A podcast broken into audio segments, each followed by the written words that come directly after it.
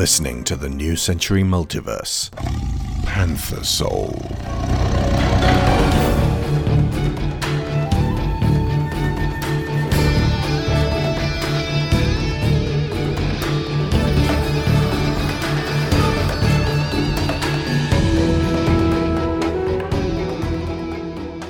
Part 4 Welcome back to the jungle.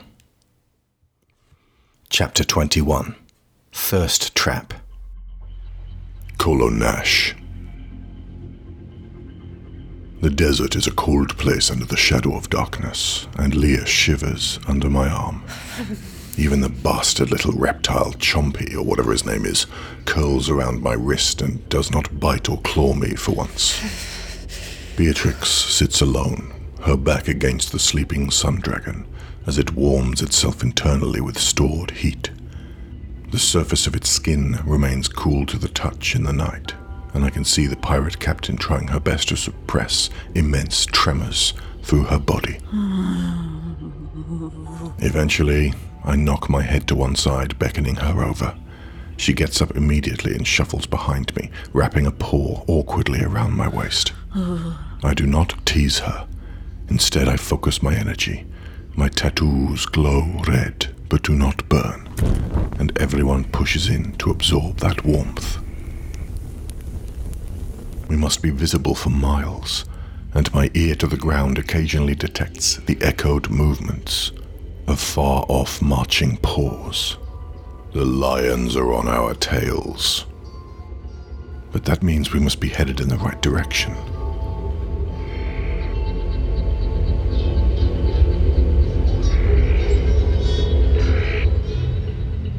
Stardancer. It is today, though I am starting to lose track. I have been in this desert once yesterday, but we had the oasis to look forward to. With the lions squatting there still, we have had to take the long way around. Fowler hauls a gargantuan tank of water for us all. Senate, Noon, and I lug the tents on our backs as Maugg presses on before us. The sun is high in the sky overhead, but what our mother does with her shadow has ceased to disturb me and now feels like a thread holding me to life.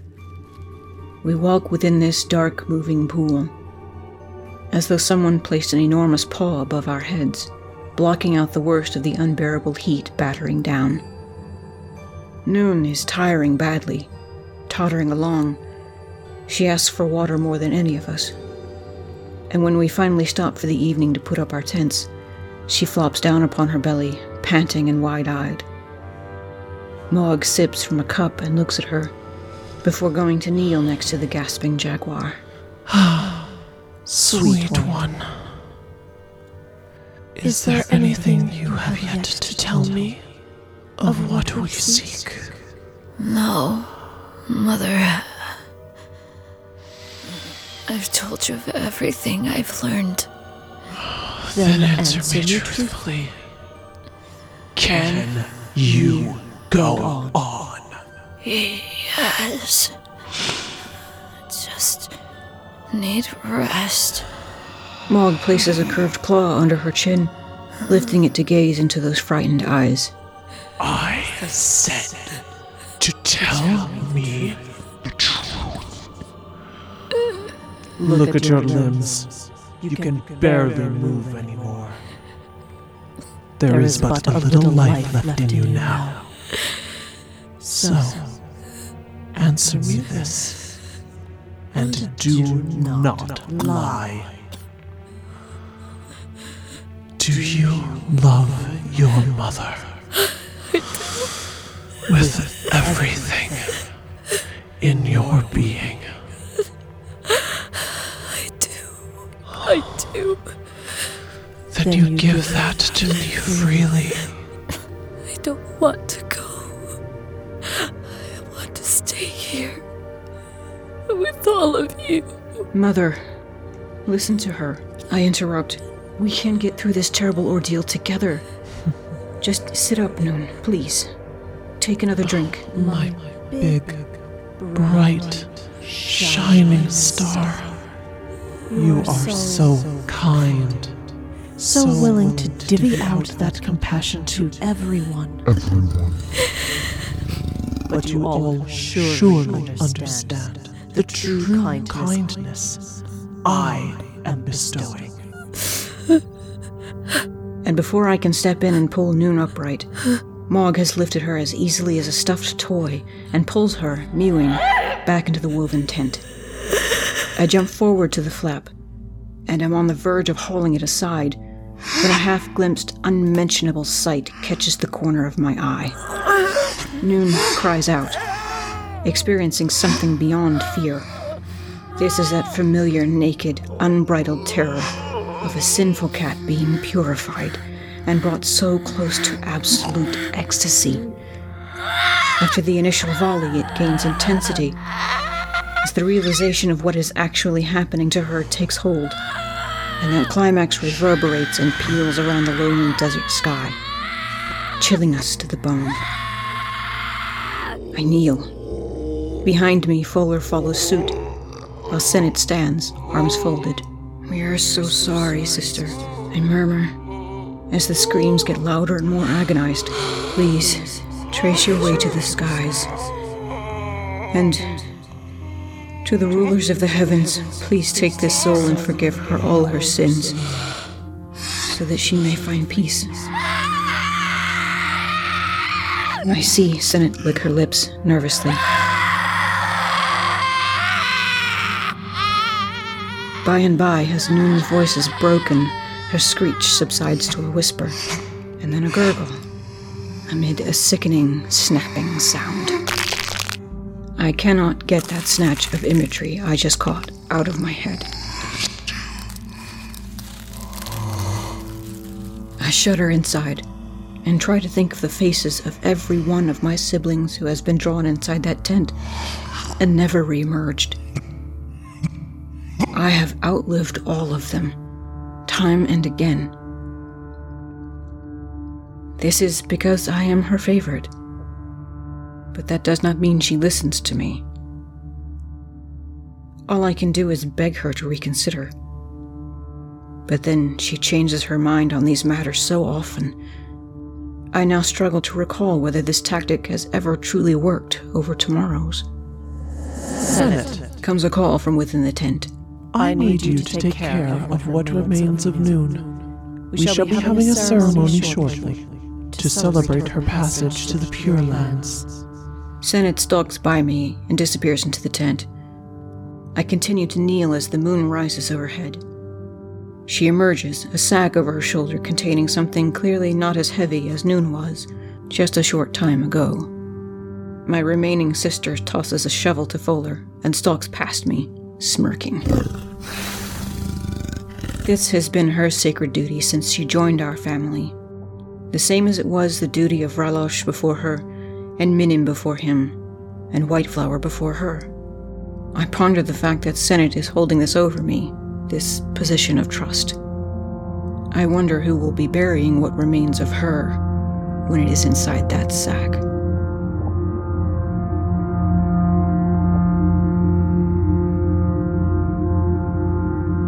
After the ceremony, when we have eaten and apportioned a moderate amount of water, Maugg comes to sit beside me as I gaze out over the dunes. A pale eternity of waves, bathed in deep indigo dusk. You are troubled, my star. She murmurs. She is beautiful once more. I find myself sighing. Why do I love her? These places we have traveled close to, I say. I have seen from afar, even though I was not trying to look. Cats in fine clothes. I saw different species greet one another. I'm getting those feelings again. That maybe they are not as all bad as we fear? Yes.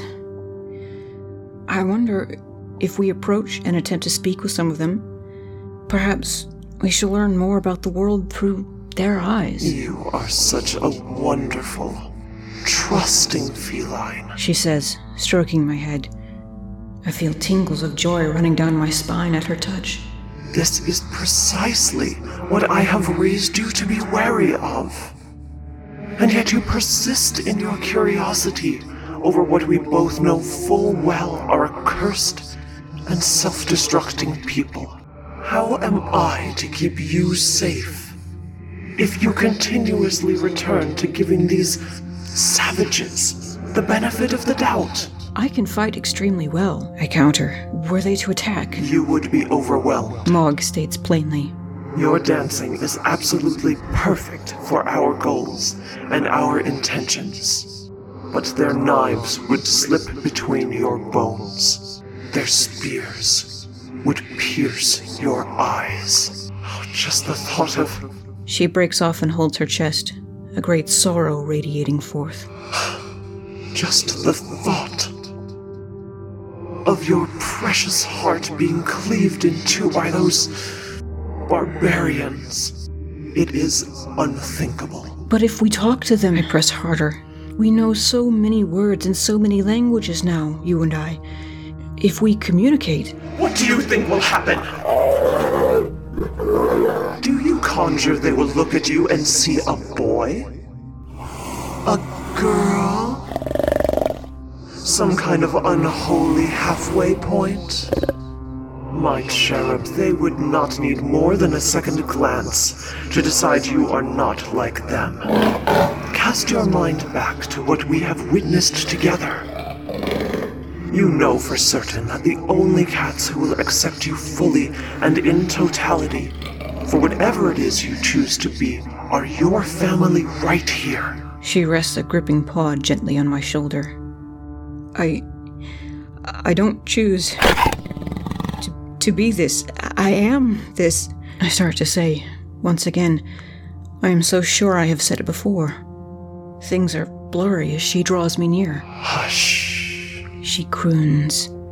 You need not qualify a thing. She is now nuzzling my neck, and I feel her teeth there gently press into me. She is, of course, right. She sighs. I give myself over. Come to your mother.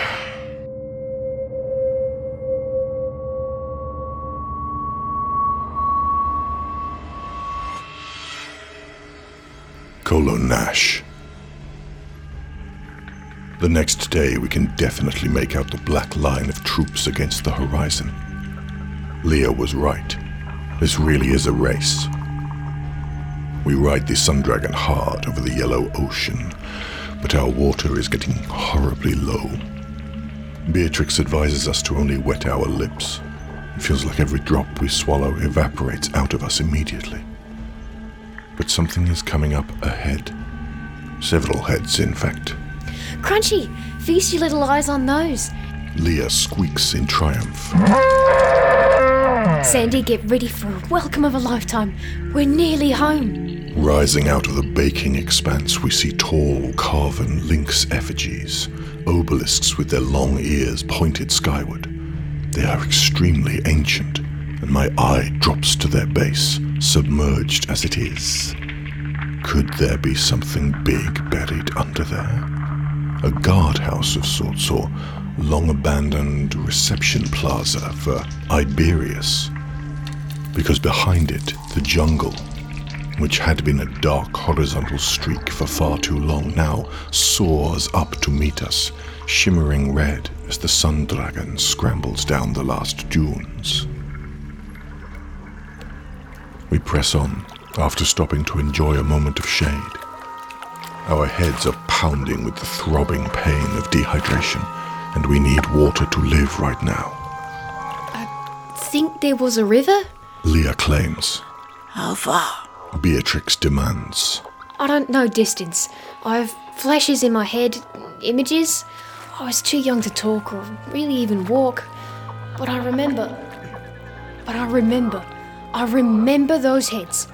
Plus, my parents, the king and queen, told me we would look for them when we came back. Do you remember how you traveled then? Were they on a mount like this? I think some kind of caravan? Yes, a royal princess would need a caravan and many servants for such a long, hot journey. We push through steaming red jungle now.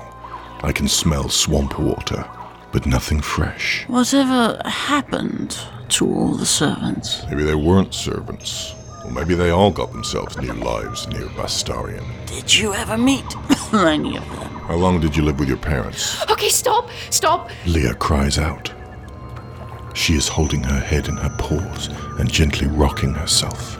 You're asking me to remember too much, too quick. I feel like my head is boiling when people do that.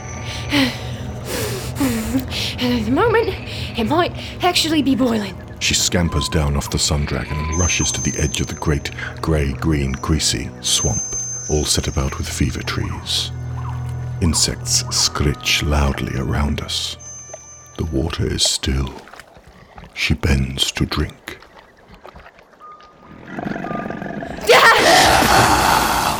A nightmare explodes out of the depths, a thing of scaly muscle and fangs, its jaws wide and beady yellow eyes flared. Lia screams in fright, reeling back. I am on it before the Reptor Patriarch reaches her, a single strike extending out, crashing into the side of its lower jaw.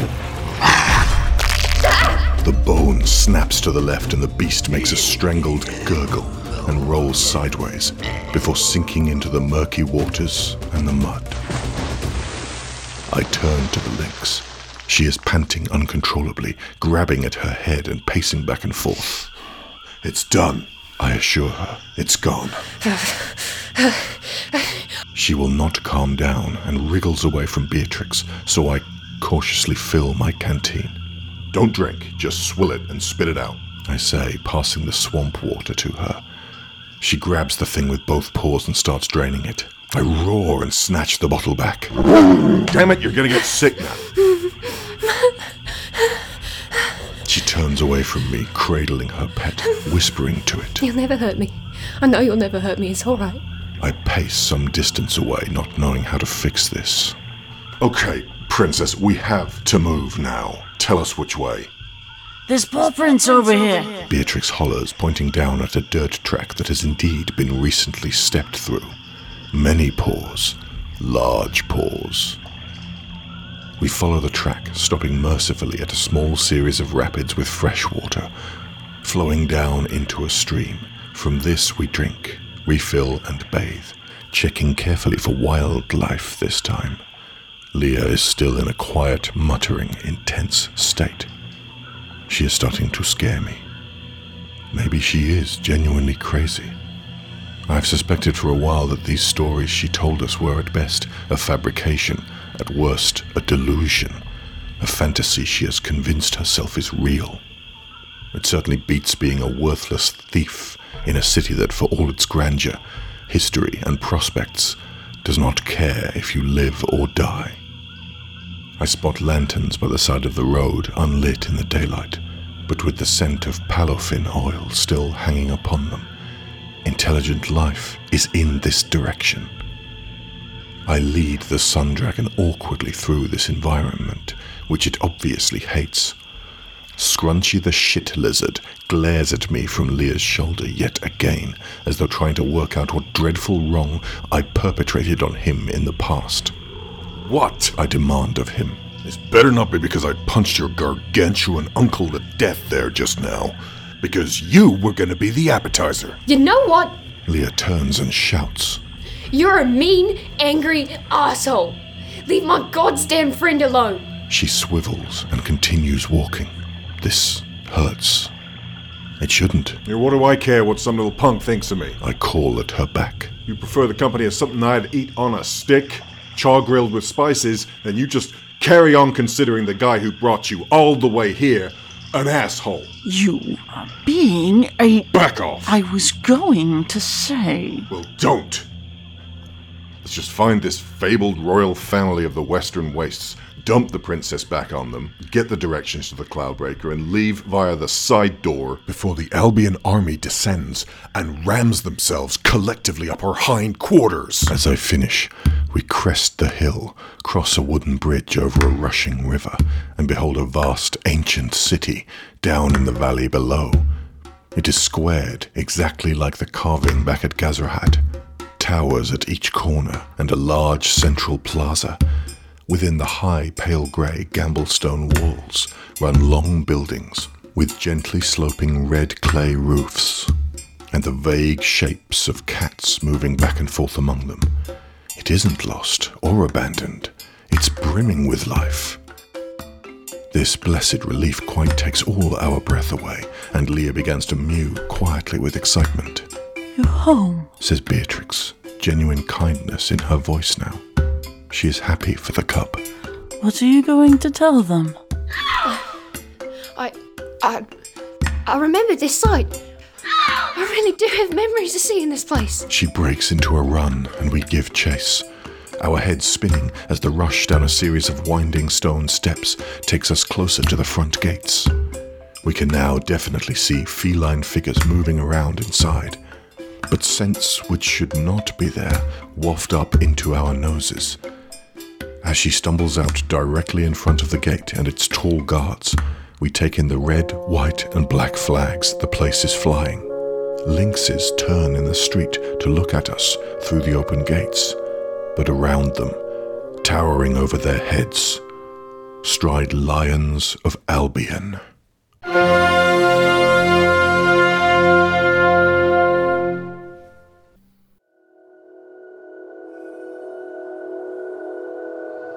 You have been listening to episode 21 of Panther Soul Thirst Trap, written, edited, and directed by Alexander Shaw. Noon, performed amazingly by Tanja Milojevic. Maugg, performed horrifyingly by Maya Souris. Stardancer, performed spectacularly by Theo Leigh. Kolo Nash, performed adequately by Alexander Shaw. Captain Beatrix, performed nowhere near enough in this episode by Laureta Sela. And Lia, performed magnificently and rather upsettingly for me by Willow Shaw. Make Your Decision by Dan Phillipson of Shockwave Sound. Ghost Story, Distant Tension, and Mystical Force, performed by Kevin MacLeod of Incompetech.com. Egmont Overture, composed by Ludwig van Beethoven. Witch by the Sea, composed and performed by Darren Curtis. The Desert Awaits, Myconid Colony, Protean Fields, March of the Faithful, Swamp Planet, Swamplandia, and The Feywild, all ambience from Tabletop Audio.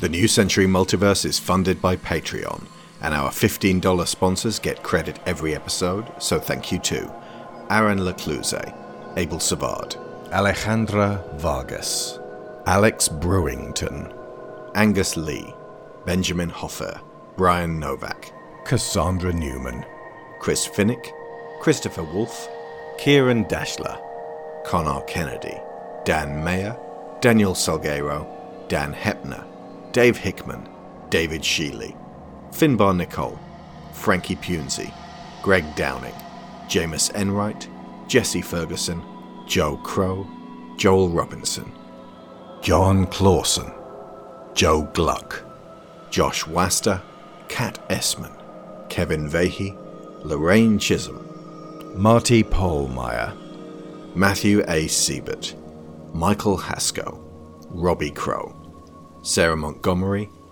Tima Hellas Harjo, Tim Rosensky, Timothy Green, Toby Skeels Jungius, Tom Painter, Trey Contreras, and Valencia Burns. For the maximum New Century Multiverse experience, you need to be checking out the podcast Through the Wind Door, where Greg Downing and Toby Skeels Jungius talk us through each story like a book club and go into mind boggling depth. I don't know about you, but I like having my mind boggled. They're currently up to Steamheart,